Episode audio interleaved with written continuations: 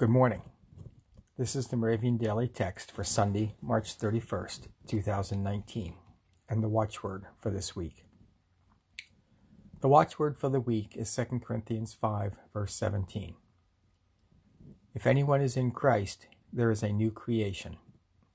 Everything old has passed away. See, everything has become new.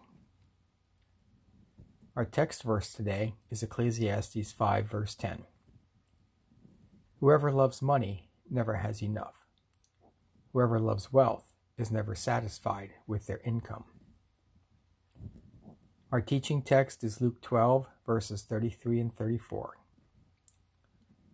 Make purses for yourselves that do not wear out, an unfailing treasure in heaven, where no thief comes near and no moth destroys. For where your treasure is, there your heart will be also. Let us pray. God, you are enough. Let us not seek after money or wealth that will never satisfy. Instead, let us focus on your treasures of faith, hope, and love that will never be destroyed. Amen.